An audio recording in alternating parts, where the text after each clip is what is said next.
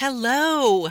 Well, it's been a minute since I've recorded a new episode, and I wanted to let you know what's going on. I'm writing a book, two actually, that will be published this year. I've heard from some of you that you're furiously taking notes as you listen to the podcast episodes. Some of you have even printed off the transcripts and are highlighting them and putting them in a binder. I love this so much, and it has inspired me for book number two. So, what you've been asking for, it's coming. Now, that said, I will be recording a new episode soon and we'll get back to a regular schedule. In the meantime, if you're interested in hearing about the book and knowing when it's coming out, be sure to go to triciazody.com and get on my email list. You'll be the first to know. Now, here's the episode you came for. Hi, friends. It's Tricia Zody. Welcome to my podcast, Another Beautiful Life restoration of mind, body, and spirit after brokenness. I am so excited that you're joining me here today as we walk this journey together. I believe that God is extending out His hand, offering each one of us the opportunity to be guided into restoration. I also believe that with restoration comes freedom, adventure, and great hope. These are the things He's calling us to, and I'm glad we can do this together. Hello, friend. Welcome to episode number 121. I put something on social media recently and I got so many messages and comments about it. And interestingly, this is the same thing that keeps coming up with each one of my clients. Even my pastor talked about this this past Sunday. So I had something else planned for the podcast for today, but I really feel like I need to talk about this origin, belief, identity. We don't tend to think much about our origin, right? But it is the foundation to which all the other areas of our lives are tethered. My pastor said identity is tied to origin. This is true. But origin could mean a lot of things, like your family of origin, your culture of origin, your ancestry. However, in context, pastor was meaning your source of origin, using origin to mean the point at which you began your course or existence, namely, Creator God. This is an important distinction because our belief system is what creates our identity in our minds. Not factually, as the truth is that we each began our course or existence in God. But in our minds, it is entirely possible to believe a lie, and our minds just think it's fact, truth. And this usually happens when our belief system is founded on what we learned in those other definitions of origin the family, the culture, our ancestry, our education, our religion, and messages we received from the world at large, etc. And then throw in the fact that our brains are constantly trying to make sense of our world and makes up stories or perceptions about ourselves, others, and the world we live in. And our identity is going to be wrapped up in all those messages. Again, the problem is that some of these things we believe are actually lies. And our identity is going to determine how we act and respond in life. So the pattern is origin creates belief, which creates identity. Out of your personal identity, you act in a certain way. Why? Well, for example, if your identity is rooted in entitlement because of messaging from family of origin or culture, then you will act in selfish and self centered ways in all areas of your life. It will show up everywhere. Or if in that family of origin you experienced criticism and rejection, you may have insecurities that show up for example, as a bully or someone with a lack of self confidence who is never sure about themselves.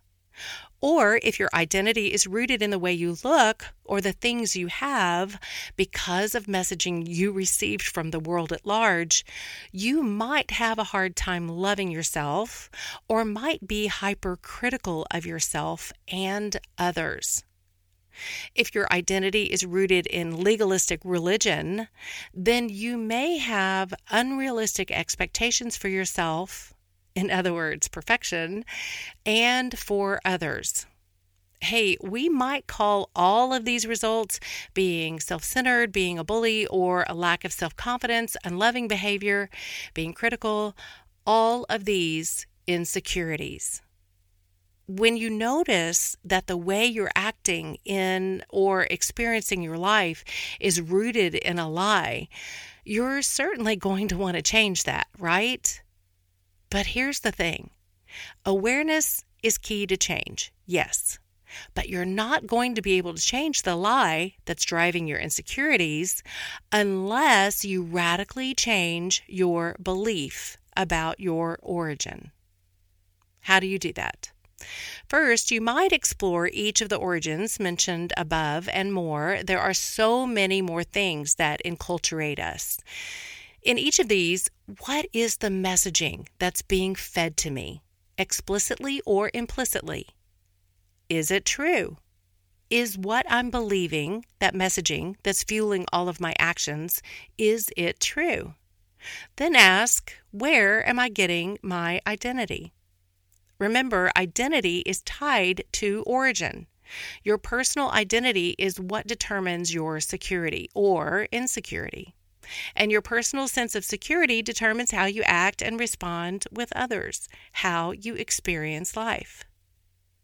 Once you've had a chance to understand how origin affects your identity, you can decide what messaging you want to keep believing and what you want to throw out.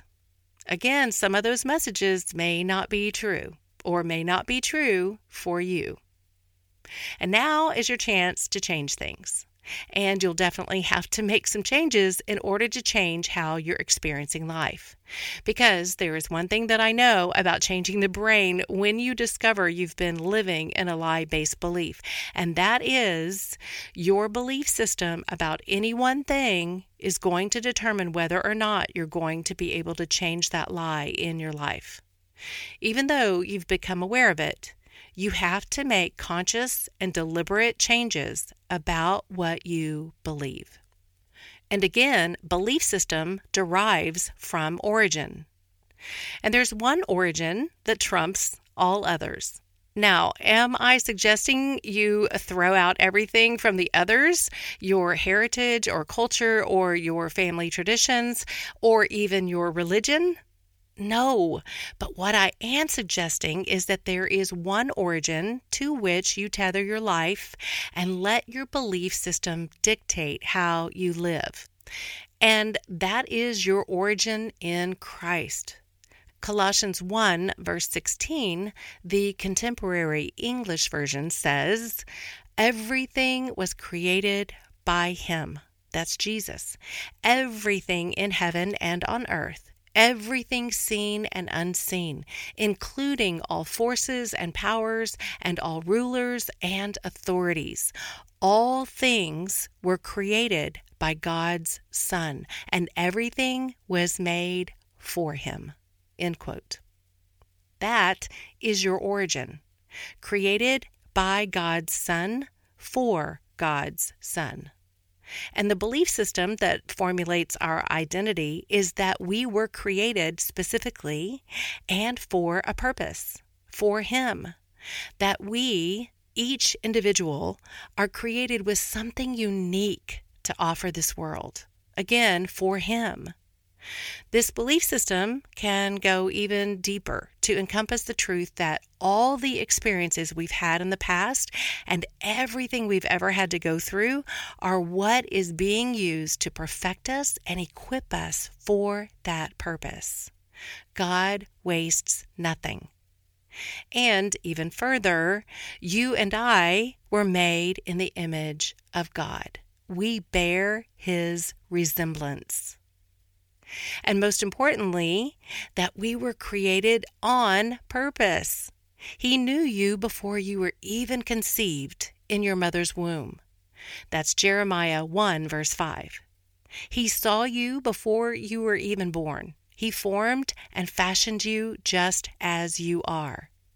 Psalm 139, verses 13 through 16 say, For you formed my inward parts.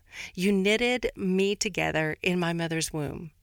I praise you, for I am fearfully and wonderfully made. Wonderful are your works. My soul knows it very well.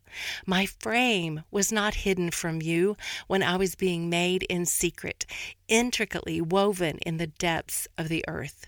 Your eyes saw my unformed substance. In your book were written every one of them, the days that were formed for me, when as yet there was none of them. End quote.